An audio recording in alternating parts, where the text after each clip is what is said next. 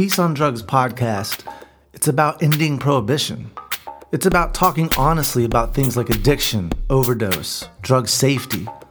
It's for people who may be suffering from addiction or people who are interested in trying psychedelics, people who want to understand more deeply the cartel problems in Mexico or the opioid regulation crisis here in the US. It's for people who are anti prohibition and for people who promote sobriety and abstinence. It's for people who used to do drugs and people who still do. I used to do drugs, I still do, but I used to too. All right, if you're enjoying the Peace on Drugs podcast, make sure to go on Apple Podcasts, give us a five star rating. It helps grow our listenership. Also, follow us on Twitter, Instagram, Facebook, Peace on Drugs Podcast. Subscribe to our newsletter, www.thepeaceondrugs.com. Today's guest is psychedelic journalist Reilly Capps, who also co founded the Denver Mushroom Cooperative. We had a great conversation about psychedelics and the laws around them and how they're changing. We talked about the importance of having a connection with nature. He shared his experience as an EMT and his thoughts on addiction. Peace Nicks, I think you're going to enjoy this one. Because we're a youth magazine, I didn't write about drugs from the perspective of the DEA, perspective of the drug companies or these new psychedelic companies. I went to concerts, I went to um, psychedelic club meetings, I went to um, campus, and I asked people, how do you actually use drugs and what actually happens to you when you use them? And so I learned that there are powerful drugs, and, and a lot of people have changed their lives for the better and worse on opioids and stimulants and all kinds of things. People can get out of pain on opioids. They they find themselves with more stimulated on stimulants, and it helps them do their school better.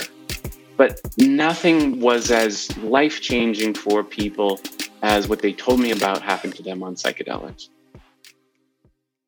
America's public enemy number one in the United States is drug Drugs abuse. are menacing our society. What are your thoughts on the drug problem? I had a great time doing drugs. So tonight, from our family to yours, from our home to yours, thank you for joining us. This is the Peace on Drugs. All right, so, so um, first, thanks for being on the podcast. Thanks, man. I appreciate it. Thanks for having me. Thanks No for doing what you do. Thanks for talking about the peace on drugs. Yeah, no problem. It's, It's uh, coming up, hopefully. We're we're starting to see the end of the war on drugs or the beginning of the end, and hopefully it keeps going in this direction. Um, so yeah, I'll- for sure. I was just doing some research, last minute um, notes this morning, and I saw you posted on Twitter yesterday something about a float center in Canada that sells microdose LSD for the float. Yeah, Canada's a wild place apparently, according to Twitter and um, a bunch of reports. Like you can buy microdoses super easy. You can buy mushrooms in a lot of places, and yeah, man. Uh, apparently, this float center they'll sell you the one p LSD microdoses that you can take right before you're floating. I don't That's know if you then have to float for ten hours, like to get the full experience, or I feel like at some point, if you start to get the experience, you'd want to get out of the float tank and you know experience the world. Of course, I guess a microdose, you might you might be able to make it the whole way. I like Yeah. I, li- I've done a few floats. I've never mixed it with psychedelics. It's just I feel like it's psychedelic on its own. But I mean, I'd I'd be open to trying it. Yeah, I, I don't think I've ever mixed it. I think I've floated, but I don't think I was on anything. It would be really a, a cool idea because I find that like when I'm tripping, I definitely want the less uh, stimulus possible. I like to be just in a blank under a blanket with eye shades on, music I've, going. see, I've never tried that. I um we sit in the backyard. I don't like to be around. Like, I'm not into the party atmosphere anymore. I have Mhm. done it at like festivals, and that's a different experience, and it's also fun if you have the right music. But I just like the the peace and quiet in the backyard. Maybe some music on playing, but I do want to try the blindfold experience because you know that's the therapeutic. And like you know when they do these new these new centers, right? People that want to quit smoking or whatever their their intention that they set for their trip. It's not like all right say your intention and then listen to music and dance it's like now you're going to go into your into your inward right Yeah, I mean, yeah, for sure. What's your backyard like? What's your setup there? well i'm in florida so we have um it's very green palm trees and all that stuff back there i really like the uh i like our house i like our backyard i, I live in fort myers florida not a big fan of. I hate to keep bashing my town, but, but um, Mm. it's just tourism, you know, tourism, tourism, tourism. Mm, Why are you there? For my, I, I play music for a living. That's and as I um, that's why I'm trying to do other things and want eventually move away from doing the um, you know, that we play a lot of it's mostly cover stuff, like we write and stuff, but people don't want to hear that. So it's just a lot. There's a lot of work down here for musicians. So Okay, Um, good. yeah. Good. And in your backyard, you have a good setup. You have a nice chair. You have a good. Oh, we have a great. We have it's great. We have a big fire pit, so every night we Oh, do nice. fires, which um we, we always talk about like oh on Monday we're gonna eat some mushrooms and and then when Monday comes I'm always like hey I'm not really up for it because you have to you have to really be mentally prepared and in the right mindset to go into it. So it's usually like, nah we'll just hang out by the fire, but sometimes we do, and when we do, it is it's always a great time. Who do you usually do it with? My wife. And um, yeah, that's, well, good for you, man. I think that the that's the important thing is like if you're doing it when you're ready for it, and because these are clearly non-addictive substances, Like Well, you have to work up. You have to work up the energy to okay. I'm really going to do it this time. exactly. Here we go. I'm ready. That's right. I talked to a, an ex police officer and he was talking to me about how addictive psychedelics are. He's like, well, they create such euphoria that you chase that. And I'm like, no, you don't though. I was like, I, I've done psychedelics a lot, like my, but not, you know, consecutively because once I have that experience, I'm good for a while and I don't want to keep going back there. And I have tried once to do it too many times in a row. And it's almost like you have a, worse experience because you're like, you're not supposed to be here and you feel it. You're like, it was too soon. Like, so you, you definitely sep- spread that out not to say there aren't people that might abuse it. I mean, I think there's a small percentage of people that have that kind of um, compulsive mentality towards a lot of things. But for most of us, psychedelics are a, a very powerful experience that we don't want to continue daily or whatever. Yeah, and I learned this when I was an EMT answering 911 calls in Boulder, Colorado, that there were certain drugs that people chased after. They needed it all the time. You know, this is I don't want to over like paint how addictive something like opioids are, but like a lot of people come to the ambulance and they would want to have the experience all the time. You know, if you get if you don't take opioids for a while, you get dope sick hmm you have this serious come down and um, same with some other drugs cocaine and sort of you feel sad after you do it.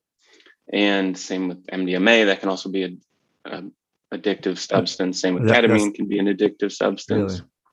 Really. yeah but mushrooms and and lsd and the other classic drugs they seem not to um, have that effect on people. Um, so we didn't see it in the ambulance hardly ever. I don't recall anybody being on lsd or mushrooms Exactly. in the ambulance Or, or, or cannabis, traditional cannabis. Um, I don't know if you have Yeah. any experience with uh, synthetic cannabinoids, but I know that they can actually be dangerous. no uh, no i have never tried one have you No, I haven't tried them, but I mean, experience as an EMT with an somebody, emt was somebody freaking out on them or what, what year, what year were you in E EMT? i was an emt from about 2016 to about 2019 Okay, because I think they got outlawed in 2012. I think Obama outlawed the synthetic cannabinoids because remember they were sold in the um and you could go to like a a, a head shop and buy K2. Somebody gave me some once, but I, I read the not for human consumption and I was like, I have actual cannabis. I don't need whatever this is. I threw it away. It just kind Yeah. of scared me. and i'm in colorado where they drop nuggets on the count on the on the corner I love Colorado. That was the best experience. We went to Glenwood Springs and yeah, just pulled out a jar. I was like, this is amazing. Like, yeah and you live in Denver, right? I live in Denver, so people just throw them out the side of their car window as they're passing by. People hand them out to homeless people instead of like giving them a dollar. Like there is weed. We are saturated in weed. I mean, you look in the backyards in my neighborhood, there are cannabis plants poking up over the fence in like every second or third yard. That's a beautiful thing to me. I mean, it's a it's a pretty benign plant. I'm not going to say completely benign, but it's compared to alcohol, for instance, it's a much better recreational drug. Yeah, when I was on the ambulance, it was alcohol, alcohol, alcohol, then some opioids, some meth, but cannabis and psychedelics just really did not show up. Very occasionally, we would pick somebody up who had gotten themselves into a paranoid state. They were scared, and we had to like take them into the hospital and have them sit there for a while. But it was Yeah. extremely rare. In my like three years, maybe I did that once. And maybe one time I dealt with a guy who had hyperemesis syndrome where he couldn't stop throwing up. Oh, really? Cannabis hyperemesis syndrome. This is a real thing, apparently. If you, well, no, I know it's a real thing. Um, and so we had to take him into the ER, and he just sat there throwing up into a uh, emesis bag over and over again, just being like, "When is this gonna end? When is this gonna end?" And I just had to be like, "Dude, it's on your cannabis. It's gonna end. It'll be over in three hours. Yeah. Relax. I wish there was music here in the ER." And maybe some Rick and Morty, so you could chill out. Now- if is that something that once you have that, it's like a sickness that he shouldn't he should stay away from cannabis, or was it just it happened to him that one time? Yeah, I think I don't I don't know. Um, I think it's just a one-off thing. Yeah. So it could happen to anybody, but it probably wouldn't be a reoccurring thing. That's my understanding. Yeah, like I said, in, three years I've only seen it once. Um, Yeah, I, I've never had a bad. Ex- well, I shouldn't say I never had a bad experience with cannabis. I've had an edible that was too strong, where you just you you know you have three hours to get through, and you're going to get through it. It's not going to kill you, but it's going to be really intense. I, I'm, I'd rather have a mushroom trip than a than a, a heavy edible any day. I'm I think I just have a low tolerance for edibles. and I, I think like it's um, speaks to this idea that like, I mean, there's this there's this thing going on in psychedelics right now. Dr. Carl Hart and other people where they say like all substances are equal. We should treat them all equally. Um, there's no better or worse drugs. Hamilton Morris also says this, and I have a lot of sympathy for that idea in terms of like how they're treated in by the law or how they're treated by like socially. Like I don't think we should look down on people who choose to use one substance over another. I don't think we should give anybody prison for any substance or any sort of Well, fine for yeah. any substance. Um, and at the same time, I do think that anybody who knows about these substances knows that they have different effects and they have different levels of addictiveness, and you can get into more and less trouble on certain ones. I, I agree I- with that. Um, I read Dr. Carl Hart's book. It was really great and interesting, but I don't I don't think I completely agree with him. And I hate to say that because he's so much more research than me. I mean, he's a doctor to disagree with him. But I mean, he, the idea that we can casually do heroin, some people probably can. He's one of them. But a lot of people, especially people that are using it to escape trauma, are going to be using it compulsively and it becomes very addicting because of the withdrawal. And I do think it should be legal. I think they should be able to go to a doctor and get counseling with it the way they do in Switzerland. But the idea is not to get more people to use it, it's to get people safely off of it. It's da- more dangerous and deadly on the streets, obviously, with the fentanyl crisis. So, I mean, he. I think the stat from the book was that eighty percent of heroin users do not get addicted, and you look at that and you say, okay, great, but that also means that twenty percent of people do get addicted, and to me, Mhm. that's a high number. Yeah, You know, if it was anything else, if it was twenty percent of people that drive cars get in a car wreck, you'd be like, that is too high of a number for me. I am not going to get into that car. that's a good point. so i i don't know what you do with that information except you know certainly i don't think except maybe you make laws differently in terms of different substances and Yeah. maybe you make some substances available in vending machines at the 7-eleven and maybe you make some substances where you have to have a sitter and maybe make you know I, i'm not a, a- the person that's going to make all these rules but somebody's going to make all these rules very soon and they are going to change very rapidly. And so I think that's one of the things that you're talking about a lot is Yeah, how they are going to how they're going to change and how we're going to deal with these things going forward because we can't just have them all illegal. No, And I don't think society is going to tolerate having them all in vending machines at the 7-Eleven. no. We have to look at what other countries are doing. I think, and uh, uh, Spain has a really good model for simple just decriminalization. um, because then they can test they test the drugs there. I can't remember the name of the group that tests there, but it's um basically they said they on the streets there you can buy LSD, MDMA, and like something like 85% of the drugs on the streets there are pure because the the dealers know that they're being tested. Whereas most of the drugs here are not. If you buy ecstasy here, it could contain fentanyl. If you buy LSD, a lot of it's that N bomb. So Yeah, was it Energy Control? Is that the name of the place in Spain? Ener- oh yeah, I believe it is. yeah, Energy control. yeah, I love that place. Yeah, they say they're one of the highest rated in the world. Um, a lot of other companies use them, so send them the drugs for them to test. but I think that's a really good model. Uh, and like you said, with heroin, I don't think that'll ever be something that's sold in a vending machine or should be. I think that, uh, but I think it should be available for adults who are choosing to use it, but in a very very controlled way where they have to go to a, go to a counselor and therapist and talk about what why they think they need it. Schizophrenics, for instance, uh, are they use it on the streets because it's a more comforting drug than this antipsychotic medicine. I think somebody is hearing voices. We shouldn't say they can't do heroin. Whatever is going to mm-hmm. make them feel better, but it should be through a doctor and a counselor and all that. Totally, and it's almost like we should. We're talking about like setting up psychedelics so that you can take them with a therapist in a controlled setting it almost seems like you should take heroin in that way. Yeah. And, and I think that's how they do in Switzerland. They don't, I'm pretty sure that they don't give you heroin to take home. You, you go there, they give you your injection, you go to work and everything, and then you go back for a second one, something like that. Yeah. Um, and I mean, you do get to go to work, but also people function on, on heroin. People that are heroin addicts can function, be highly functionable on oh yeah those drugs for sure. Um, Eighty percent apparently. Well, yeah, and um and I did hear Hamilton Morris actually on one of the podcasts I was listening with him. He actually did disagree with Dr. Carl Hart on just one thing. He said, "I don't think anybody should be taking something that they have a physical dependence to. That that's that's an unhealthy lifestyle." And I yeah. agree with that. That we shouldn't ever have something that if you don't have, you start getting horribly sick. You know. Uh, I mean, it's back to my experience on the ambulance. It's just like what I saw on a daily basis was opioids put people on the floor, and opioids put people I mean, literally kill people. I've seen people die, nearly die on opioids. I mean, remember going into this uh, one house in Boulder and finding this 22 year old ish girl on the ground, just cold as ice. And she had wrecked her veins to the point where we couldn't find a vein to put them all the naloxone in, which is, you know, the opioid uh, reverser. So you actually and, use a, an injectable naloxone. Mm-hmm. And she had so we had to find a vein in her neck in order to get it. And because she had just used up every available vein on herself. And her house was a mess there was trash everywhere.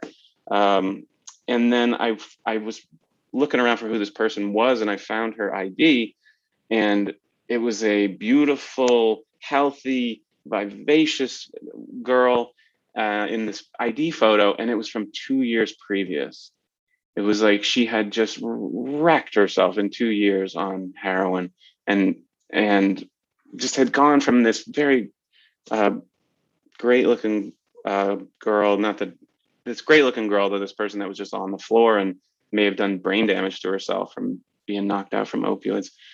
Um, and it just showed me how quick this can go down. She may have been on fentanyl. And we just saw that again and again. I picked up a guy out of the bathroom of subway who was just had used the the needle that they had given him for naloxone to shoot up heroin, and so he didn't have any naloxone of his own, and I had used up his veins, and it just happened over and over again where I'd find these people that are so wrecked, and it's it, it just broke your heart, and it just showed you. So again, it's just like, what do you see on a daily basis? What do you like? we're not blind. Like, yeah, we live in this world and we've all met people that do different substances and we've seen how yeah. different substances affect you. And again, alcohol was the other big thing we found all the time was people who had just wrecked themselves on alcohol, just like yeah. brain dead, Wernicke's encephalopathy, where they're like fumbling around, stumbling around because they've literally just rotted their brains. That's a very unscientific way to say it, but you know, mm-hmm. Um, so I appreciate Dr. Carl Hart's thing. I appreciate him bringing us a more equitable, more even view of these things. Um, and I don't want him to to change what he's saying at all. I'm just saying like, uh, be aware of what things do. You know, water, yeah. water is not Coca Cola. Mm-hmm. You know, yeah, salad is not a cheeseburger. It's all food, and none of it should be illegal. But just be aware of the differences. That's true and that's what it is. I think we have to be just completely honest about the things that we talk about. Like we if we say we want heroin to be available to people that want it that that's i think that's we need that but we need to be also honest with ourselves that this is not something that just should like you said it's not heroin is different than mushrooms is different than cannabis and we got to be careful but we clearly see that prohibition's not working with these drugs because that's the reason fentanyl's here. And these analogs are they get more and more dangerous as they change the, the molecules around because the, uh, the, they say as they add these different chlorine groups and stuff, the actual molecules get bigger, so they're harder for, to get through the blood-brain barrier, and they become more problematic in the blood. So I think that, and and, and I, you know, I have a friend that's a fentanyl addict, and like you said, I feel like he's aging a lot faster than he should be, and um, and he's constantly battling with going to the methadone clinic, but methadone doesn't really work because it doesn't give them the high they really want. So they, they constantly relapse. And um, I feel like we could do better as a country. And um, I've lost friends to the opiates. People like a lot of people I've grown up with have uh, either died or almost died. I had a friend that was overdosing, and luckily, one of the guys that was there wasn't calling the police because they were scared about getting in trouble. They called another friend and asked what to do. The friend that they called was in California he called the ambulance. He saved the life. The people that were there weren't going to do anything about it. Hmm. And that's a problem with prohibition. People get scared about the, getting in legal trouble when they could be when someone's dying. So prohibition is just not working. Is that what drives you to do this podcast? Uh, that's yeah, that's the biggest thing is growing up and um, I grew up in Gastonia, North Carolina, and I saw so many people just get wrecked on drugs. And, and I've had a lot of criticism from my podcast and people that don't want to understand what I'm talking about. They're like, drugs have ruined so many lives. How could you do this? It's like, well, I'm doing this because of that, because prohibition is the one of the reasons that they're ruining people's lives.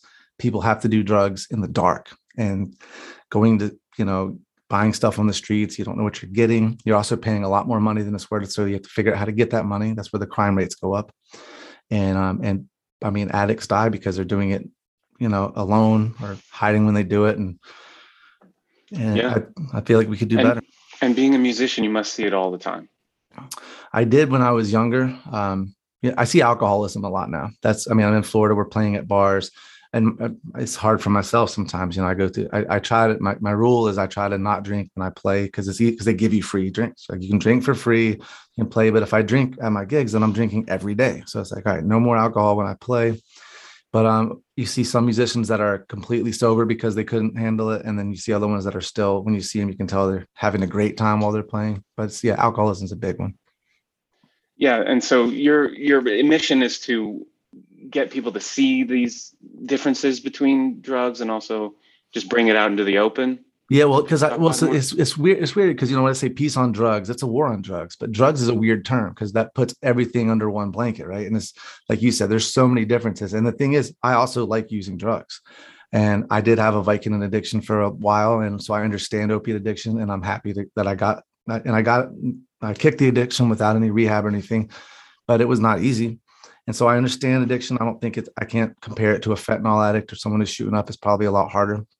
I didn't get like really physically sick. But anyway, so I understand those drugs. And then also I, th- I see the positives of mushrooms and the psychedelic drugs. And I know like Dr. Carl Hart talks about how, how, how much he hates uh, you know the, the, psychedelic people that kind of are evangelical about psychedelics and then they condemn other drugs but the thing is is i've done all the drugs and i really do think psychedelics can be very positive and they shouldn't be put in the same category as drugs like heroin i just yeah you know. so do you have ideas on like how laws should change or how if in your ideal world what would it look like 10 years from now um, I think that all drugs would be decriminalized. That's the first step. We got to just, you know, users and small time drug dealers, people, you know, all that is, is decriminalized.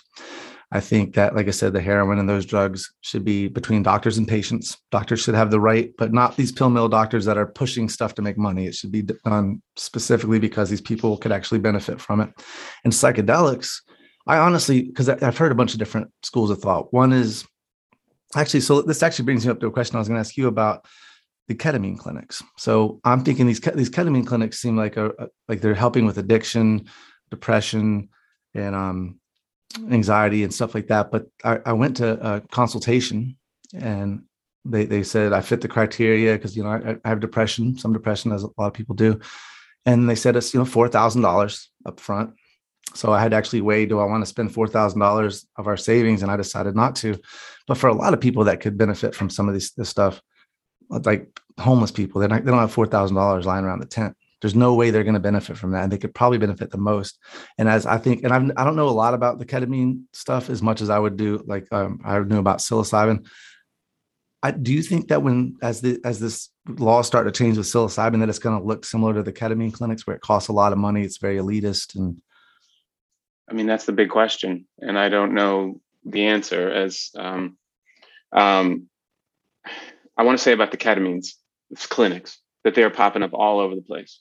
There are there were so few five years ago in the Front Range in Denver and Boulder, and now they're like so many, and people are turning to it for every little every problem, depression and anxiety and addiction, and they do seem to help.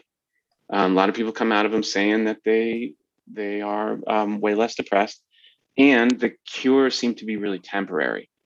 Oh, People yeah. seem to like fall back into their depression within weeks or months, um, and then they have to keep going back to the ketamine clinic.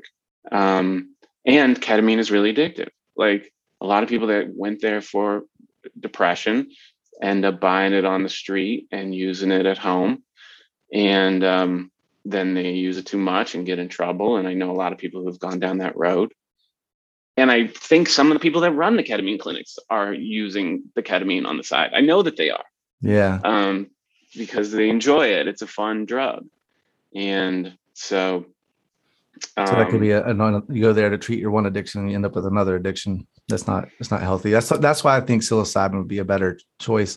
I've done them both, but I, I've done ketamine years ago. I mean, and and so I I just don't I don't really I don't have you know any experience recently, but with psilocybin, at least it's not addictive, right? So if you go to one of these, if you went went to a clinic that did a psilocybin ceremony or something, then what you got from it might be more beneficial. Yeah, totally. So, you know, so again, so I was an EMT for two years and I learned a lot about drugs out on the street. And then I was the drugs reporter for Rooster Magazine, which is an entertainment and lifestyle magazine here in Colorado, and therooster.com. It's a lot of fun. It's a youth magazine. And so I interviewed a ton of drug users, like hundreds of drug users, maybe thousands, and um, wrote hundreds of articles about drugs over the years. And because we're a youth magazine, I didn't write about drugs from the perspective of the DEA, perspective of the drug companies or these new psychedelic companies. I went to concerts, I went to um, psychedelic club meetings, I went to um, campus, and I ask people, how do you actually use drugs and what actually happens to you when you use them? And so I learned that there are powerful drugs, and, and a lot of people have changed their lives for the better and worse on opioids and stimulants and all kinds of things. People can get out of pain on opioids. They they find themselves with more stimulated on stimulants, and it helps them do their school better. But nothing was as life changing for people as what they told me about happened to them on psychedelics. I met many many people whose whole belief systems changed. You know, they came to they came to believe in um, all kinds of we know that people's like life the ways people view life and everything changes you know Mm-hmm. people came to believe in god people came to believe in aliens they thought they were living in a simulation they they came to think they were starfish seeds from other planets. They thought that plant trees were talking to them. They you know and they also use psychedelics to heal their bodies to heal from headaches and and all these things. And i just didn't find that on these other drugs. And so that's why i think psychedelics are the the class of drugs that have the like potential to like change society and to change us as people because i've just seen so many people change or I've talked to so many people who have changed their fundamental being through them Mhm. and Yeah. and So so there, there was a, um, a study done. Apparently, it's at the Department of uh, Human and Health Services data bank. Uh, they interviewed over like 400,000 inmates and asked if they'd ever had even one psilocybin experience. And apparently, just having one psilocybin experience meant they were 18% less likely to have committed a violent crime and 27% less, li- less likely to commit burglary. Um, and just so just those numbers right there, and that's the study I heard from Paul Stamets. So Yeah. I assume Yeah, there are there are a bunch of studies like that, and there's ones that say that the there's a correlation between psychedelic use and nature relatedness, the ways in which you pay attention to nature or pay attention to trees. It's Mm, correlated with that. yeah, it's correlated to anti-authoritarianism to some uh, degree. It's correlated with believing in metaphysical things, in a in uh, some kind of uh, higher power or something else that goes beyond the material. And if if more people have that experience and that idea, then I think it's a potential to really change the way our society lives because we live in a kind of materialist world that is a little bit sad and depressed and looks like people think that this is all there is is just the body and the rocks and the money and the social media followers and that there's nothing else. But psychedelics tell a lot of people that there is something else that there is something bigger deeper more fundamental more astounding. And that's an interesting i mean that's a, that's going to change people i think. I agree. Um, so you were asking like do i think that we're going to do mushrooms in a clinic like that? I think that's right now being hashed out um, i think that's the question is how will we do psychedelics in five or ten years and you know Yes, and I, I, was reading the wording um, from one of your articles about the Denver Initiative 301. Mm-hmm. growing, using, or possessing shrooms without selling them should be cops' lowest law enforcement priority, and the city shouldn't use resources to bust them. So this isn't really even decriminalizing. It's it's almost like a step below that, like where it's like we're not we're not even we're still they're still illegal. We're not going to say they're legal, but we're just going to stop looking. We're going to kind of turn the other way. Yeah, I mean, I often say it's like almost like jaywalking or like a level below jaywalking or spitting on the sidewalk, where it's still illegal to jaywalk, but nobody prosecutes you for it. And actually, they are prohibited from spending money for prosecuting you on it. So there's, oh, okay. they have, yeah, so they, they haven't gone after anybody in the past two years who was just growing and using them themselves. Um, so it it is a success in that sense, and that no one is going to jail for it. Um, but it's not a success in terms of it's it's not created very many ways for people to do them because it's still illegal to sell them. It's illegal to like have um, clinics or it's illegal to like have a circle. So right now in Denver, you can at certain head shops, if you know the person, you can buy them under the table.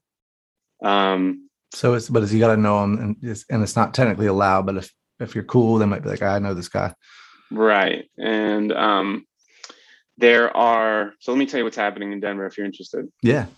So yeah, so um, you can you can do that, um, and you can. There's one uh, retreat center that's like a little bit above board, uh, not above board, not legal, but it's above like ground. Where they have a website, and you can come and trip in this nice house and with people who know what they're doing. Um, but there's just the one, and they are very expensive. The groups retreats start at twenty eight hundred dollars, and private retreats start at twenty thousand dollars. Oh wow!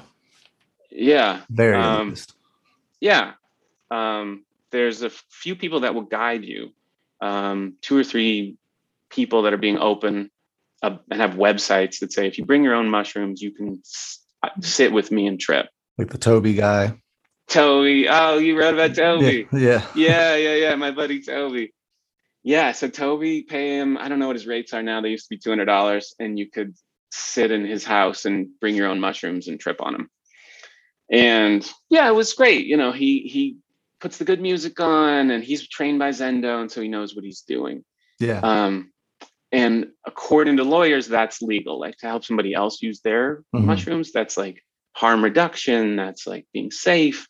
Um, but it's not legal. Um, no, it's not legal to give them the mushrooms.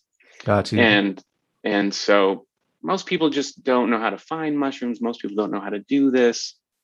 And so it's not created any sort of like big open thing. So there needs to be new laws.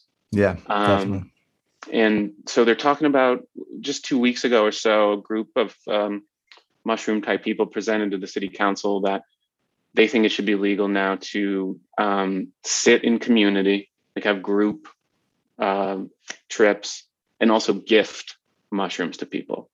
So, not turn it into a business, but you could sit around with your friends openly, talk about it, and give mushrooms to your friends.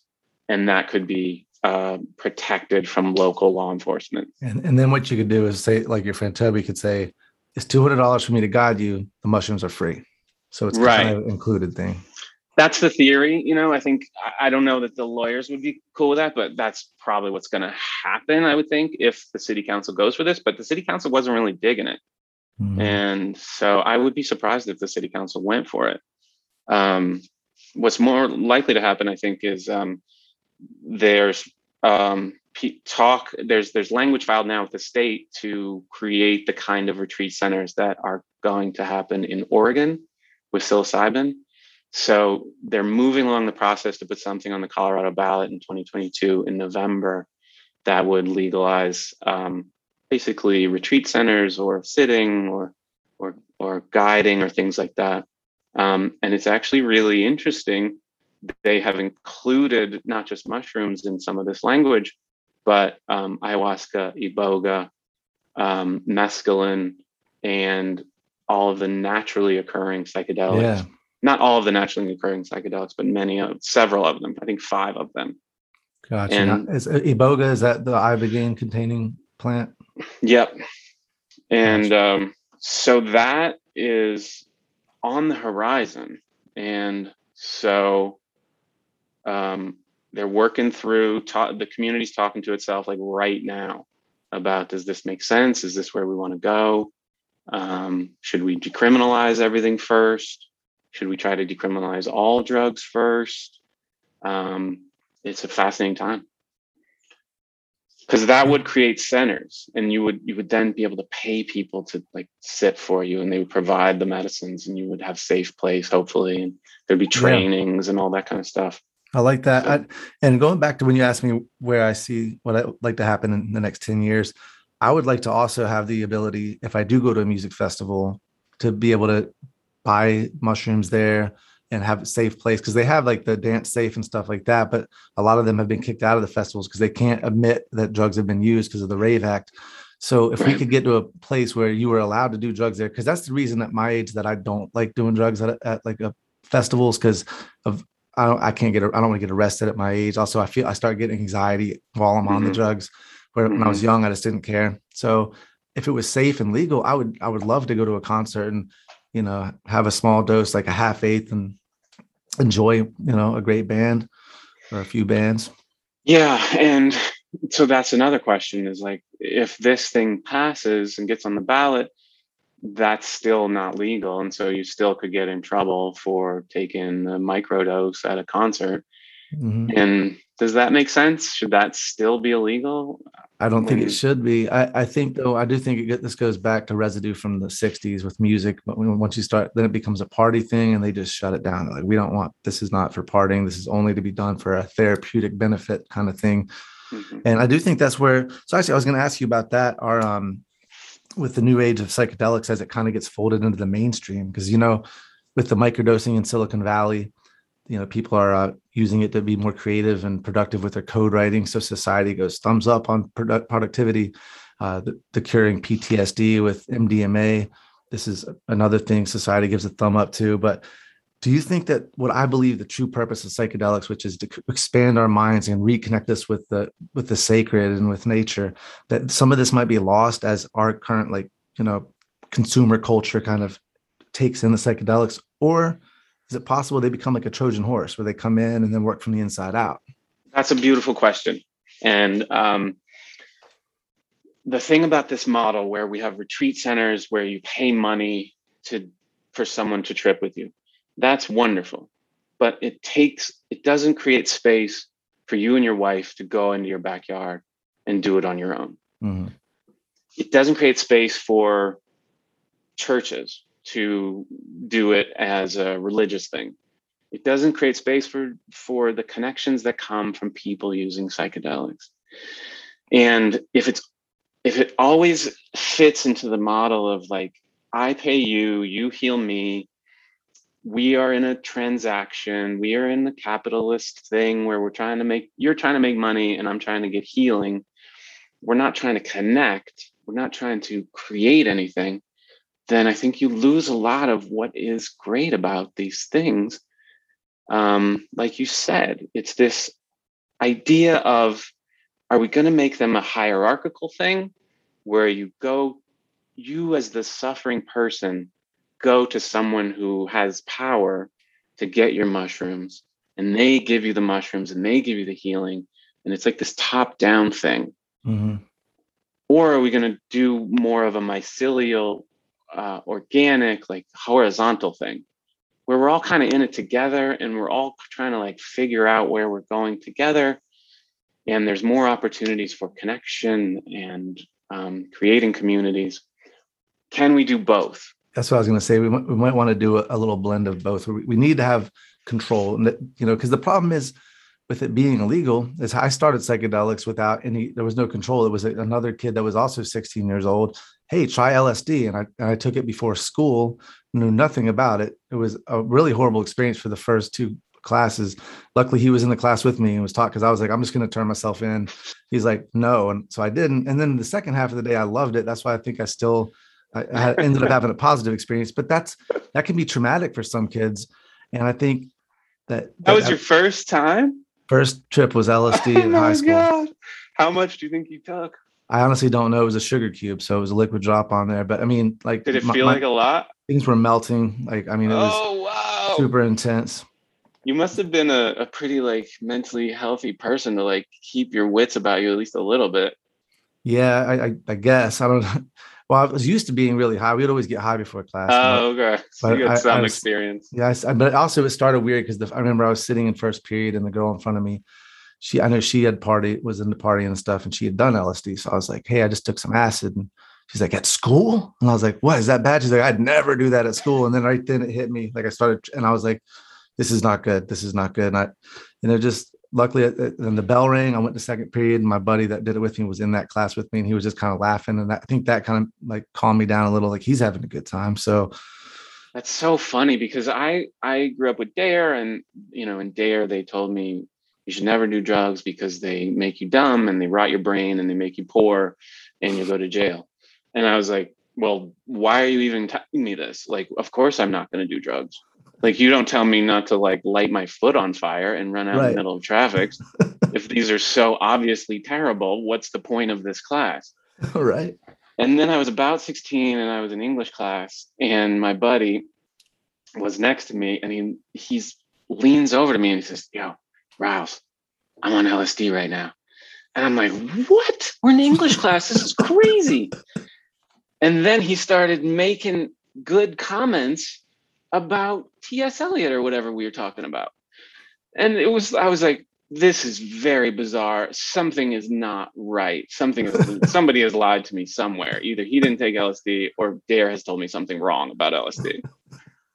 And that was part of what started me down the road of like, "Hmm, something's weird here. That's very cool. Yeah, I actually started. I didn't realize it was microdosing because I'd never heard that term in high school. But I would take like a little hit of acid and cut it in four squares and take a fourth. And I remember I never had better grades in geometry. I like it was like I understood math on a different level. It's so funny. Yeah, it's so funny the difference between what they tell you these things are and what they are. It's And so also- true. And I also think to your point, it's a similar point. It's like now they're telling us these are antidepressants and anti-anxiolytics or anxiolytics, and it's like, yeah, they kind of are, but they're kind of not. Yeah, they're, they're completely different. But that's I guess that's what our culture wants to do, right? How do we package this and sell it in a way that we can make money and, and create more product productivity? We don't, um, you know. So it's a. Oh, another thing. Oh, go ahead. I buy these studies. I mean, that they help depression. These clinical studies, I Mhm. they help. I've seen it a lot, uh, and um, I also know that I've been to a lot of Grateful Dead shows and Phish shows, and the people there maybe are a little bit happier, but there's still a lot of depression and anxiety in those communities. So you can't just dump a bunch of LSD and mushrooms into the system and they're going to fix things. I know that that's like the uh you think you hear people say all the time, and it's it's a fun thought. Like you just go to a war torn region and then just carpet bomb it with LSD, and they'd all be happy and get along. It's like in in, Yeah. in our fantasy land that works fine, but in reality that would probably make it things more complicated. Yeah. I mean, I still want to put LSD in the Pentagon's water supply and see what happens. Wouldn't hurt anything. Probably can't hurt. No, I mean they put it in our supply, right? The CIA did that, uh, MK Ultra. So I mean, hmm Yeah. Just So- fair play. So right before we go, last thing I'm going to say. Oh, I Um, got more time, by the way. If you want to do this a little bit more, I just feel like we're just getting into it. Okay, yeah, we'll keep Yeah. going then. Okay. What were you going to say though? Well, I was going to say though, um, if we want to, if we want to do this again sometime, um, I'd like to do it in person. I'll be in Denver in June. Oh, great. Going to a concert at Red Rocks. We're going to see Andrew Bird and Iron and Wine. So. Oh, beautiful. Yeah, I just saw your. I just noticed your Red Rocks T-shirt. So. Yep. oh, dude, I would go see Iron and Wine. Yeah. All right. Yeah. That's, that'd be great. Let's do it. All right. So um, so we'll get back to the conversation. We talk about um, got the ketamine. Yeah. Let's see what else. Let me see what else I got. Well, yeah. I mean, we're just talking about like this thing of how are we going to get these things. Yeah. I'm just highly interested in this idea. Um, and are we going to take them in these clinics, or are we going to take them at concerts, which is apparently where you've done it the most, where most people have done it the most. And um, I just think it's, uh, and, and, can we do both, like you said? And will one squash the other? Will, because that's like the moment I think we're at right now. It's like, will one squash the other? That if we, if it gets too out of control or if they, they perceive it as being out of control, they shut the whole thing down. So you're saying Yeah, sure. Or Compass gets the ability to do mushrooms through my through a hierarchical model through a doctor and then it becomes very profitable for them and then they say they make up some excuse why oh we see that it has to be done that way. And then they ha- find a way to make it so that no more laws are passed that and i'm not a conspiracy theorist i'm just saying like it's not that hard to um, affect the public's idea of what these things are because the public doesn't know very much about them.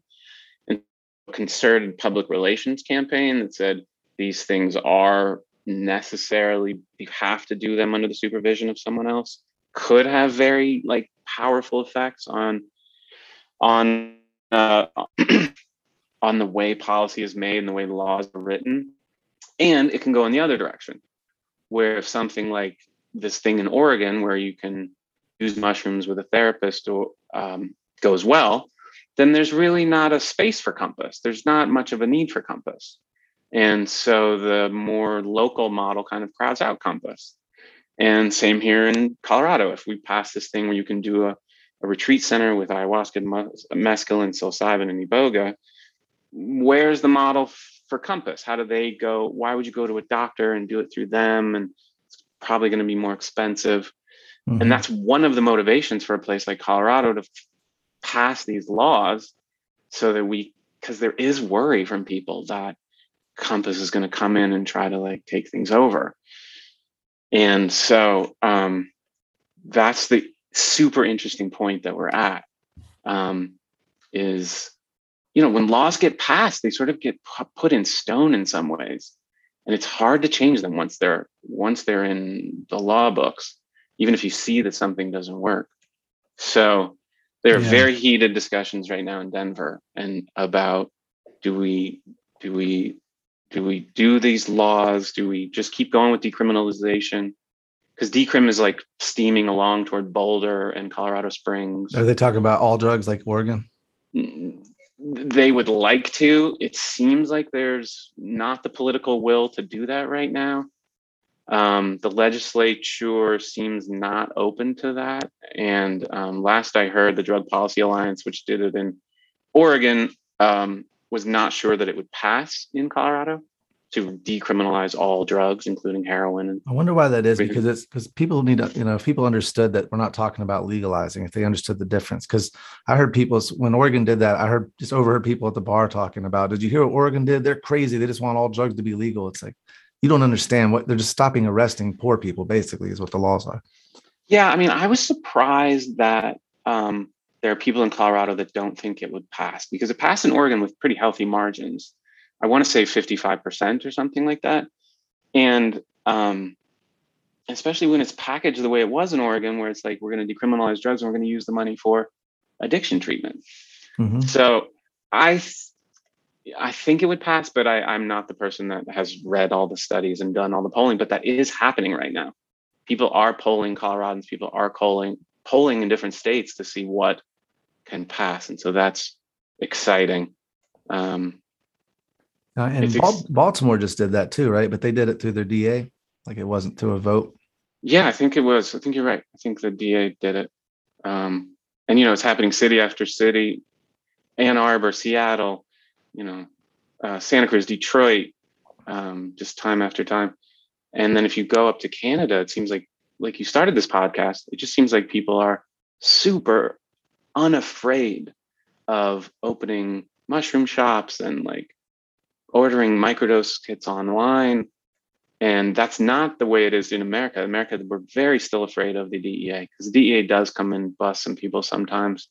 Uh, and they've um, completely stayed away from cannabis, right? The DEA, where have they been told by the federal government just to stop busting for that? Basically, yeah. I mean, I think before about 2013, there was tons of DEA busts, but after 2013, they sort of laid off it. That and that's Obama policy. Yeah, the the Cole memo, um, and that has kept going. Um, but like in Denver, there was one guy that was busted for growing a ton of mushrooms by the DEA, and that made everybody really scared. Mm-hmm. And that shut down a lot of home grows. Oh, I want to bring up one more thing.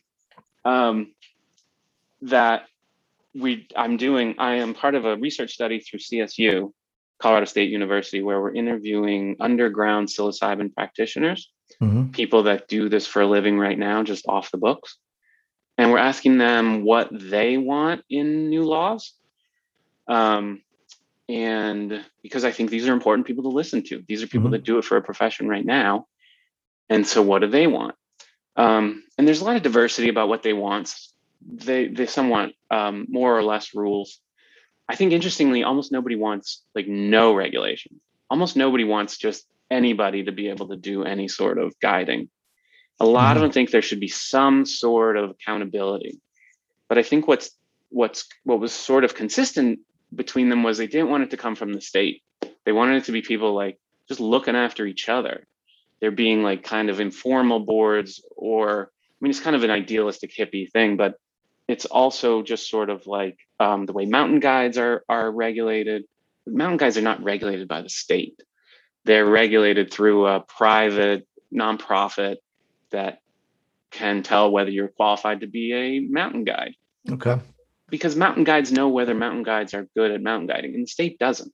Right. Um, and the similar thing maybe with psychedelic guides, where guides know if other guides are good at guiding, and they could sort of regulate each other. This is, um, I think it's a, it's an interesting idea, and I think it's worth exploring because I think it's um, brings that community aspect in mm-hmm. the community is policing itself and it's not just a big monolith um, taking care of people um, so and the other thing they want is more flexibility in terms of like not just you take a macro dose with a guide in a retreat center but more like you could microdose you could take it and go to a concert you could mm-hmm. um, self experiment um, things like that. So that study was included. Um, our preliminary results from that study was was given to the to the city council, and, and hopefully they're going to take that into account when they are like making new laws. So that was exciting. And then that that just that, that idea of community control is like slowly moving around, and like Oakland's thinking about it, and some other places are thinking about it. Um, so I just wanted to put in a word for that. Okay, cool. And um, so that'd be like, like could do some idea like what is it, the American Association of Psychology or whatever that is for a psychologist or psychiatrist, something for that of that level where you have a group that anybody could join, but they kind of decide not necessarily the laws, but but um, how they're going to handle kind of overseeing whether you have drum circles or whatever wherever you're allowing these psychedelics to go. You have people that are members of this board or whatever. Yeah, like a community board of like elders and wise people mm-hmm. that um, also allow for some flexibility. So, like, if it turns out drum circles are cool, then we allow that. Then, if it turns out that they're too wild or whatever, then reel that back. Um, just the community decisions. You know, we have such a breakdown of community. Like, our communities are just decimated. They're just not the way they were 100 years ago. 200 years ago, 300 years ago, where people yeah. knew each other. And, um, but if I, I, in my dream of dreams, psychedelics help people to reconnect with one another and recreate community. And again, to just turn it into like where you go to a clinic, I think gets loses that. hmm Yeah. You know what I mean? Yeah, I do. I, the clinic setting. Now there are places in Costa Rica that have that I've looked into these retreat centers that aren't they actually keep you in touch with nature, right? You go on these hikes and you do these yoga and you do meditations and then you do a peyote ceremony and then another day of hikes and then you do a mushroom ceremony and like so that to me sounds awesome. I mean, and they're actually affordable in that country. That same thing might cost twenty thousand here, but it's like twenty five hundred there. Yeah. And I, I think it remains to be seen. Wouldn't it be sweet if you could do that in Colorado? Yes, be awesome. Oh, go up to a cabin and spend a, a week there, do hike and meditation and yoga, and then a mushroom journey. Yep. Oh, how sweet would that be? It'd be awesome.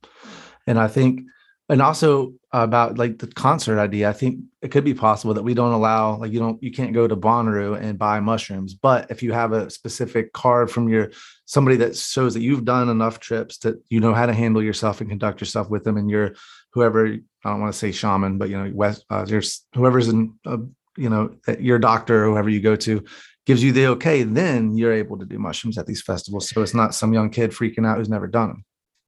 Yeah. I mean, like I said, the guides that I interviewed didn't want no regulation. They didn't want no laws. You know, everyone agreed like, if you're too young, you shouldn't be able to do this. 16 is probably too young. I think so. Um, if you, you know, if you have, if you're not all there, maybe you shouldn't be doing it. You know. You have to consider schizophrenia or bipolar if it runs in your family.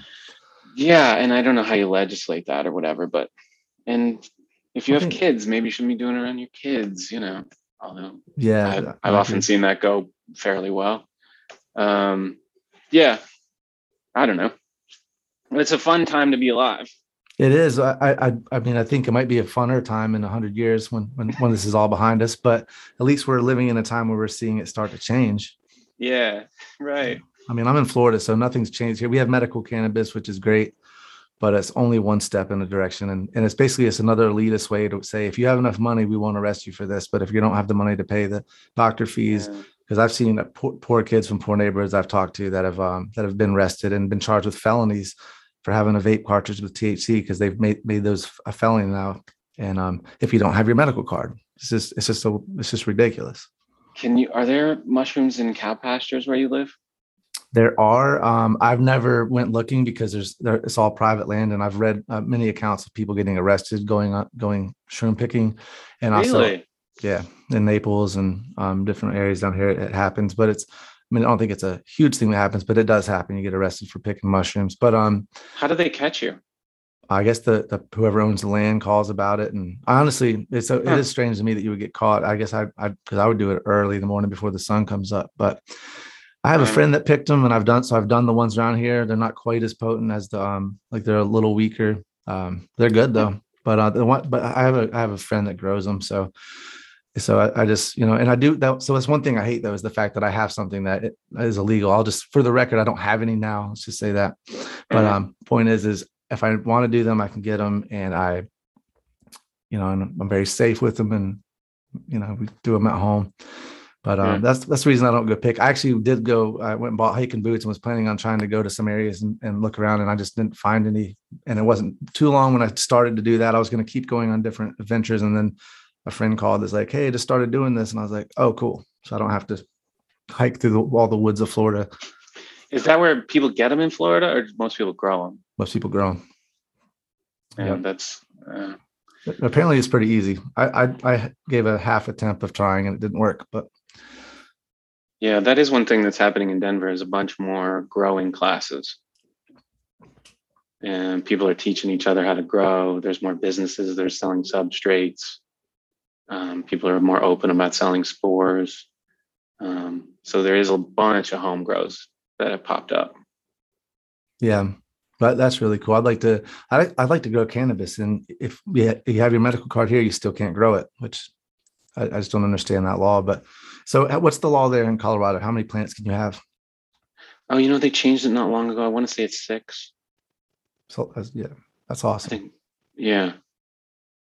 Um, and there, there was a time when it was really easy to go to a doctor and tell him that your knee hurt, and that you hadn't you couldn't smoke it, so you needed edibles, and then the doctor would give you permission to grow 50 or 99 plants. Really? Yeah, so you had all these healthy 25 year olds running around with knee pain so bad that they had to grow 99 cannabis plants. That's a that's that's like a, an occupation. I mean, that's a full time job, right? If you're growing that kind, like you're a farmer at that point. Yeah. The, oh, there were all these people that were renting houses in the suburbs with giant basements and setting up lights and just churning out pounds and pounds of weed and then sending it across state lines, of course. Um, but they had their little certificate that said, "Oh, I'm very sick," and it's like, "I saw you at the gym last night. What do you?" You're that, that was thanks to the edibles. Without the edibles, I, no way I would have been on. Right. No. this is this is me on my 99 plants. Otherwise, I'd be bedridden. Yeah, that's uh that was happening. I mean, basically the the medical card is is a joke. I mean, you just you go to there and you can tell them anything. And actually, the doctor is like shaking his head both ways for each question, like trying to get to the list as fast. Do you have this? Yes. This? No. And you're just like up, up, up, up, down. He's like, all right, here's your card. Come back in seven months and give us more money and keep it going. You've been there? Oh yeah. Yeah. Yeah. yeah I mean, it's like uh told them tell them that your knee pain, your knee hurts, and the doctor's like feeling your elbow. Like, oh yeah, that elbow that feels terrible. It's like, no, doc, it's my knee. Ah, whatever. Close gotcha. enough. You know, and I mean, I've been to the pain to the medical doctor in Florida, not not what you're talking about. Yeah. Right. Yeah. Yeah. Gotcha. One time I went to clinic and I was like, well, I was as a reporter. I went to a clinic and I was talking to them about how it worked, and they were like, "Do you want your card?" And I was like, "No, there's nothing wrong with me." And they said, "Well, why don't you talk to a doctor? See if the doctor thinks there's anything wrong with you." And it's like, I'm. It was just like you know what I'm saying? Like we can find something wrong with you yeah. if you want your card. Yep. um, yeah, that was early in weed. You know, that was like 2004 or something like that, right after when there was only medical. Yeah, um, I remember when when they first passed the medical law here, it was there was a period that it was still really strict until they kind of ironed out the law. So I went, but I was like the first in line. I'd be like, all right, how do I get this card? Uh, and I was like, uh, PTSD, childhood trauma, and they were like, yeah, you have to have a psychiatrist actually diagnose that. We're not just going to pat like they were very strict. I was like, oh, I thought it was just say something and you get it. They're like, no, like this has to be. So I went to a psychiatrist and talked about my childhood, and the psychiatrist is like, yeah, I don't think you have PTSD, but here's the thing. I'm just going to write that you do because I think it's safer for you to get pot from this place because the pot on the streets is laced with cocaine, which he was a foreign guy. So I was like, I, I think I, um, he didn't understand. I don't know. It's like, I have never smoked any cannabis laced with cocaine that, that yeah. was like without me. No, I mean, if somebody did it, they would tell you, right? Like this is, like, this is not yeah. something that happens ever, but he's like, it's more dangerous on the streets. I was like, all right, cool, whatever. So he wrote the thing, but then like, it was like a month later, I went to the cannabis uh, back to the place and the laws had changed and the doctor's like why'd you go to a psychiatrist? You, you, didn't need to do that. Like i can just check this box. I was like oh like on the phone they said all this crazy stuff. I don't know. Thank you pot doctor that knows nothing about pot. Actually that guy the, the, the the guy that I ended up talking to was really cool. I showed up and they were just opening up and i walk in and um, this guy lets me in and i go in the back. He's wearing a cake shirt the band and he's drinking a oh, beer okay. and he's like and he's got all the scruff and he's like oh, we're not even open. He told his buddies, we aren't supposed to let people in. He said, we don't open till tomorrow, man. He's like, but I'll tell you what, I'll, I'll put you, I'll get you an appointment. The next day, he's like, you know, had his scrubs on, clean shaven, was more professional, but he was just kicking in the back. He's a cool yeah. dude. Yeah, there are doctors here that'll give you prescriptions with like Marley posters on the wall. Yeah. And it's like, are you really a medical doctor at this point? Um, exactly. Um, there was crazy stats back in the day about like 80% of all cannabis prescriptions in Colorado came from like 10 doctors or something like that. Really? Just churning them out.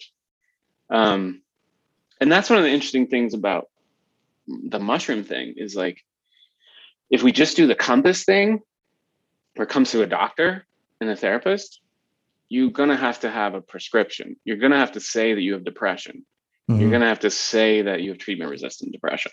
So there's gonna be a lot of people that are playing up their depression in order to get a mushroom treatment. And it's just going to create this like weird uh, kind of lying situation or fudging situation that we had with cannabis in a long time. With the Oregon model, you don't have to have a prescription. You don't have to have a malady. You don't have to be have depression. You don't have to have PTSD. You can just want to like explore yourself. You can just want to sit in nature.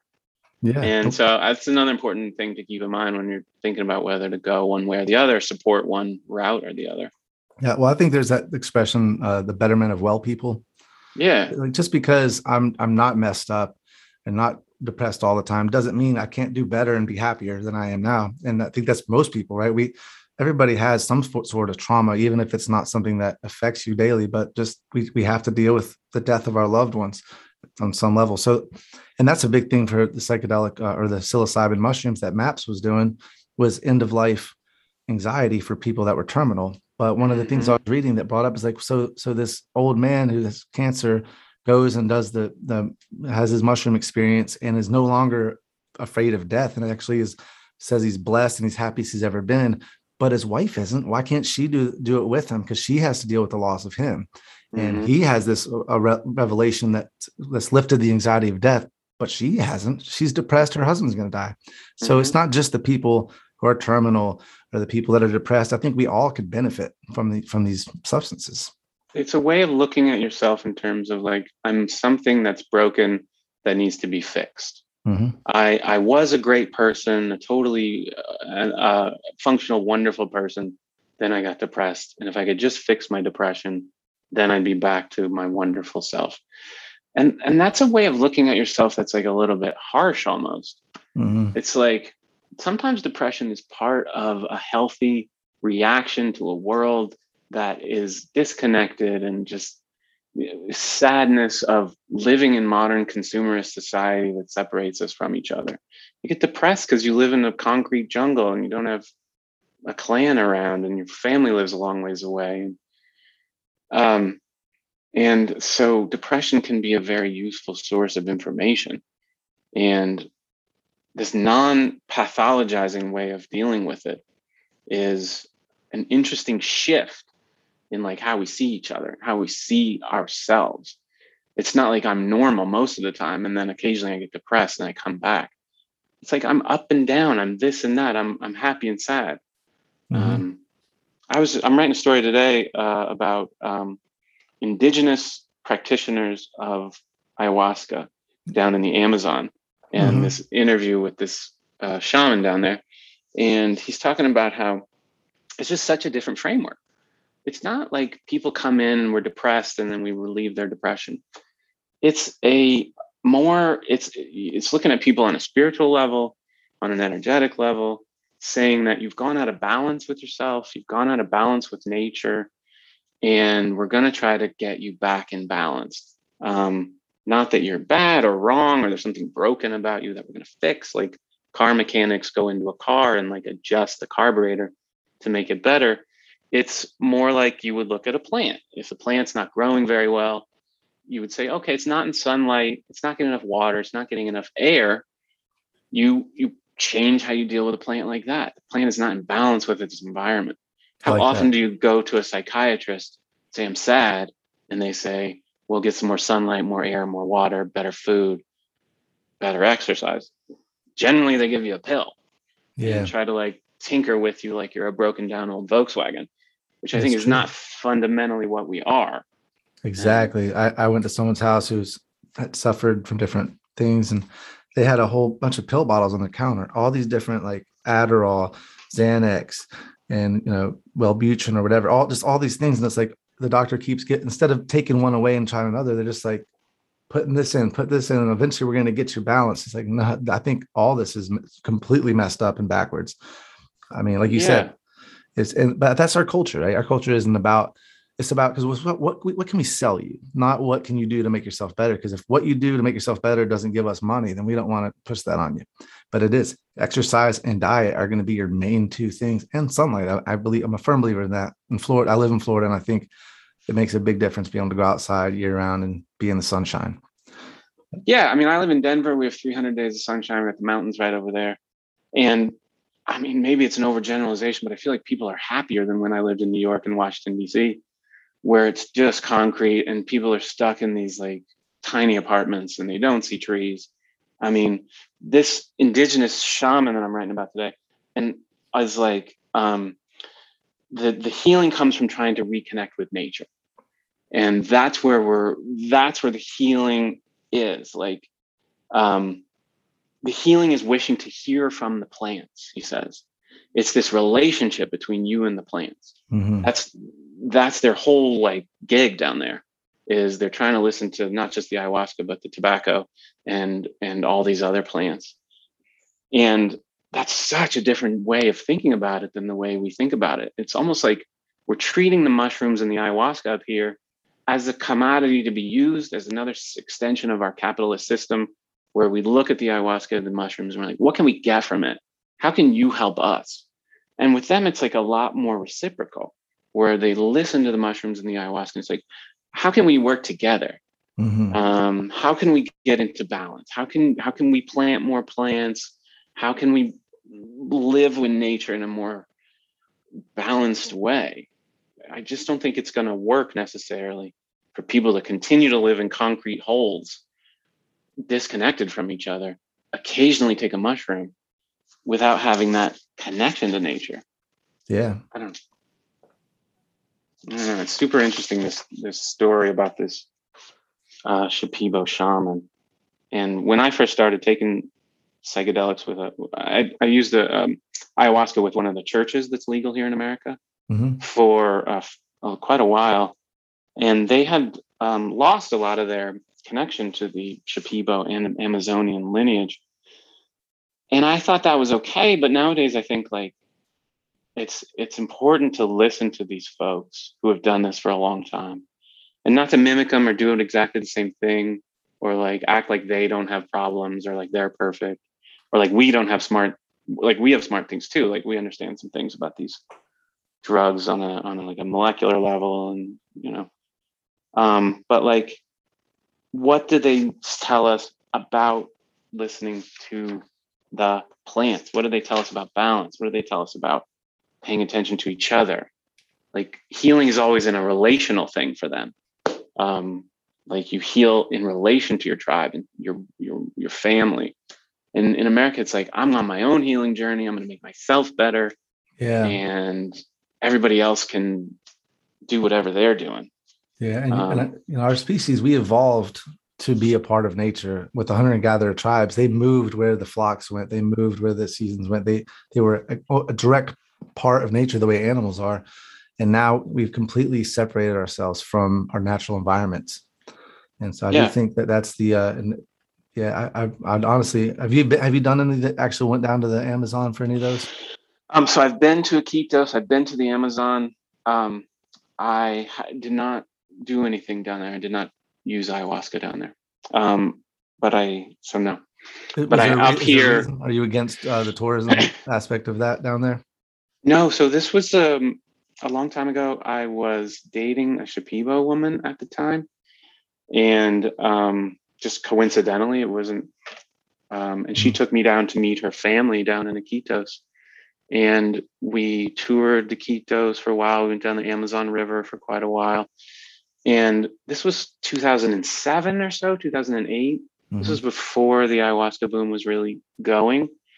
And she, even though she was Shipibo, she had lost the connection to it Mhm. because they, for a long time, saw it as like a backwards thing that was done by the people who were not educated city. And that's what they were all trying to be for a while, may still trying to be. And so even though her mom had done ayahuasca, it had not made it down to my then girlfriend's generation. Mhm. So I was I I asked her back then, like, do you know a place? Can we try this? This wasn't on Um, the table, really. Wasn't on the table. She didn't know it. And then I haven't been back since. I've done it in a Shipibo way up here a few times. Um, yeah. I haven't, I've never done ayahuasca. I've, I've smoked DMT. Have you have you done that? Mm-hmm. Is it what does it compare? Or is the DM like what's the is there what's I know the DMT smokes a lot shorter, but as far as the experience, Yeah, it's a lot. Uh, DMT is a lot more visual, like way, way, way more visual. yeah, Um, you- way less body. Mhm. I mean, the so you have smoked DMT. It's it's just like Yeah, so ayahuasca is just more longer. It's softer. It's like was it more similar to mushrooms? yeah, kind of. That's that's what I've heard. I, last time I smoked DMT was probably about two months ago in my backyard, and and I, I went into you know the the world of color where you're not in this dimension, and um, I've never seen the elves or anything like that, but I but I have seen felt the entities. But when I came back out, it was the coolest thing ever. There was some kind of entity flying around my backyard. I couldn't actually see it, but because it, was always ahead of my vision, but it was laughing. And it was lighting up plants as it went. And every time I did, the plant would light up and come at me, but like in a dancey way It just showing me my backyard. I was like, you got to check out your backyard. And it was laughing. I was laughing. It was so cool. Yeah, that's super cool. And yeah, are those not the weirdest thing in the whole world? Mhm. It's, it's great though. It was just, it's amazing. And then, you know, but that's why it's not addicting. I wasn't like, that was so cool. Let me do it again tomorrow. I was like, I'm good for a while. Like that was so powerful and fun that I'm like, all right, had that. Yeah, I always have to work up the courage to do more ayahuasca because it is something else. I mean, you're just in it for so long and it's so intense sometimes. And so you have those entities that are with you, but they hang out for longer. You can sort of talk to them more. They're a little less Oh, that's cool. frenetic and jumpy around. Um, so you can have more dialogues with them and uh, hear more of what they have to say to you, um, which is in, which is uh, you know I'm gonna have to do that definitely. I mean, it's on my list of things to do for sure. I was um, talking with a friend of mine about doing a trip to Peru. Um, do you think that the tourism thing down there is, is hurting things? That, you know, because remember, was it Maria Sabina? Like she got Mhm. devastated. I mean, she died poor, penniless because of her town basically shunned her because she brought Western society into that village. Is it, anything like that happening in Peru where they, there's like an anti-tourism movement on that? Yeah. Um, I don't have a lot of um, expertise on this, but I am writing today about this um, shaman down there who, uh, this is for And it's an interview that um, Chacruna did, and I'm just sort of recapping it. Um, but he, this shaman is like, um, there's good and bad here. Like, if, because he now has a profession, he now works at one of these um, retreat centers healing westerners and now that so he has a job and he wouldn't have had a job before and he's not like mad at the westerners he's not like you guys are weird or or you're stealing our culture he seems very open to like sharing his wisdom with with us Mhm. and sharing his perspective and doing what he can to try to heal, which is all this energetic, um, spiritual, um, nature-based work. And so, I you know I've heard that like it's crazy down there, and Iquitos now is pretty um, choked with tourists trying to get ayahuasca, and it's a lot more like grubby, where people like come at you a lot and they're like trying to sell you stuff. Which when I went there like 15, 14, 15 years ago, it was not like that. It was this idyllic um, jungle place, no cars, like cars can't get there. Oh yeah. Um, so I've heard that that it's good and bad. I think. I mean, it's just there's so many forgotten tribes. Like, how many tribes do I know about in the in in the world? And yet the Shipibos are now like kind of famous in my world, where like everybody's doing Shipibo ceremonies. And uh, I, I think my then girlfriend would probably mad, be mad, and think it's cultural appropriation. Um, and I can see that because like everybody claims to be trained by the Shipibos nowadays, like up here in Colorado in these ayahuasca ceremonies. I, I think it's I think it's just from my perspective, if it can be a two way street, then I think it's okay. Gotcha. Yeah, Um, and I know there's a difference with like the peyote because, uh, like Michael Michael Pollan's new book, he he went out to the peyote ceremonies, but he didn't do it himself because he's like, I'm a Westerner. But peyote is there's a limited source of natural occurring peyote. It's it's an endangered species, and so we shouldn't, if you know. So I could see that, but with the uh, ayahuasca, there's that's not an issue, right? Like there's there's plenty of it. Um, You mean I think it's up to like each tribe or whatever. I was just I was talking to an indigenous um, peyote person not long ago, and they said, "Look, we just don't want white people to do this. Like this is our thing. Go find your own thing. Like if you guys start doing this, somehow it's just going to lose the magic, and Yeah. we need this magic." So our thing should be LSD, right? That's a Western culture thing, and and I just it's my favorite, honestly. Yeah. But, but it has a because of the name acid, it has a bad rap and all this negative propaganda against it. That it's like the most taboo Yeah. one of all of them. I agree. And then so that was that one indigenous person's perspective. Then I talked to a Comanche a couple months ago who said, like, you know, don't do peyote and don't steal our ceremonies. But if you want to do mescaline and you want to like take some of our big lessons from it, then that's okay. Oh, like yeah. if you want. and that's what so- Michael Pollan did actually. He did mescaline, but not peyote. Yeah, yeah, yeah. Like don't try to be us, but but do learn like, hey, do it in a group and have God on your mind and like do it for healing and pay attention to nature and um, stuff like that. So um, one of the, uh, the other interesting thing I wrote about recently was like indigenous reciprocity. I just read on your Twitter about that. Yeah. some of these companies now are like these psychedelic companies are dedicating part of their um, equity like so a tenth of their company is now dedicated to like giving back to indigenous folks and that's really hopeful i mean cannabis didn't do that Well, in certain places, cannabis did it for uh, the the African American communities that were because they've been hit the hardest with the war on drugs, and I think that's yeah. given that's totally positive. yeah. Right and there's some companies that are doing that and that's wonderful. And i don't know how big this indigenous reciprocity is going to be in psychedelics but i think that it's going to be an aspiration sort of like in the old days like if you made your food organic it was like a real edge Mhm. and then later on it kind of like you had to do organic if you wanted to be at a certain level as like a restaurant so i think like a psychedelic company that will engage in indigenous reciprocity and send money back to the tribes will be at sort of a different level and like get more cred and hopefully more business Mhm. and also legitimately like do a better ceremony like Yeah. if you're learning from the indigenous hopefully you're going to have a better experience. So partnership i think is like the watchword. Like don't just take our traditions is what these indigenous folks are saying. Like partner with us learn from us like see what we want listen to us. Don't just be about money don't just be about yourselves don't just try to like take everything you can to make Yeah. yourself feel better. Like think about the whole ecosystem think about balance think about nature i mean i keep coming i always come back to nature man i, I really think connection to nature is like my thing and, and it's a big part of this indigenous thing It is. Have you heard? Have you read uh, Johan Hari's book? I, I feel like it was the Lost Connections one, but he talked about the accidental experiment that played out at a prison where half the windows in the prison faced farmland and the other half faced like a wall, and the Yeah. levels of sickness, not just mental but physical sickness, were drastically higher on the the wall that faced the or the window that faced the cement wall, and that just right there you see that just seeing nature, even if you're locked in a cage, is better than not. You know. yeah and there's like something on hospitals if you put people in a, a, a heal in their their sick beds faces nature they get better faster It makes sense. Students before they take tests if they study for 10 minutes versus spend 10 minutes in nature the people who spend 10 minutes in nature actually do better than the test Wow, than people who spend 10 minutes studying somewhere that's Um, amazing. yeah so I think it's very important. I, I I love. I spend a lot of time in nature. Do a lot of kayaking. That's like I say. I don't like Fort Myers sometimes, but as far as the nature here, I do. I it, it gets really it's really flat here. That gets tiring. Sometimes you just want a hill or a mountain or something. But I do I do love spending time in nature and.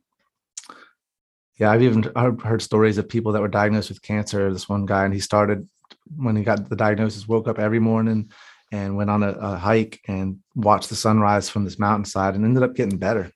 Like Yeah. I mean, I, I had a lot of depression earlier in my life, and the SSRIs didn't really work, and nothing that they gave me worked. But I moved to a ski town, and I went skiing every morning in the ski season, and I went hiking every afternoon in the summer. And that was the best antidepressant that I could ever have had. mhm. Um, yeah. It just changes you. It just puts centers you. Just- I just loved it. So I think if we do mushroom retreat centers in the future, I think that um, nature is where it's at. Yeah, let's definitely include the, the hikes and all that stuff like we talked about. That'd be great. Yeah, that's so. That's that's the hopeful. That's the hope. Yep. Get out in nature, connect with nature. Well, that's a, probably a good place to end this, right? So, Thank- yeah. Then, yeah. Thanks for thank you for doing this. Really, this was awesome. Great talk. And um, like I say, I'll be in Colorado in June, so I'll reach out to you before then. And Do I need to buy tickets to that thing? Yeah. All right, Iron and Wine, Red Rocks. Yep. Okay, sweet.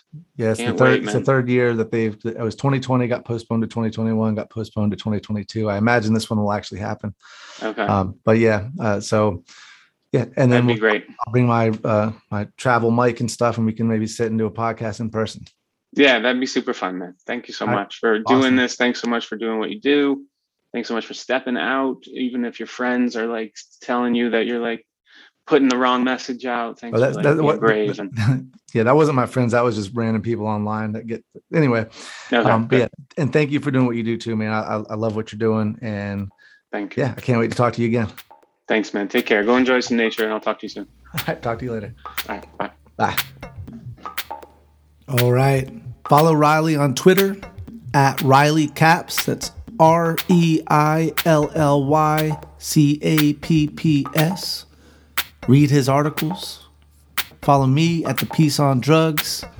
As always, thanks for listening and peace out. out, out.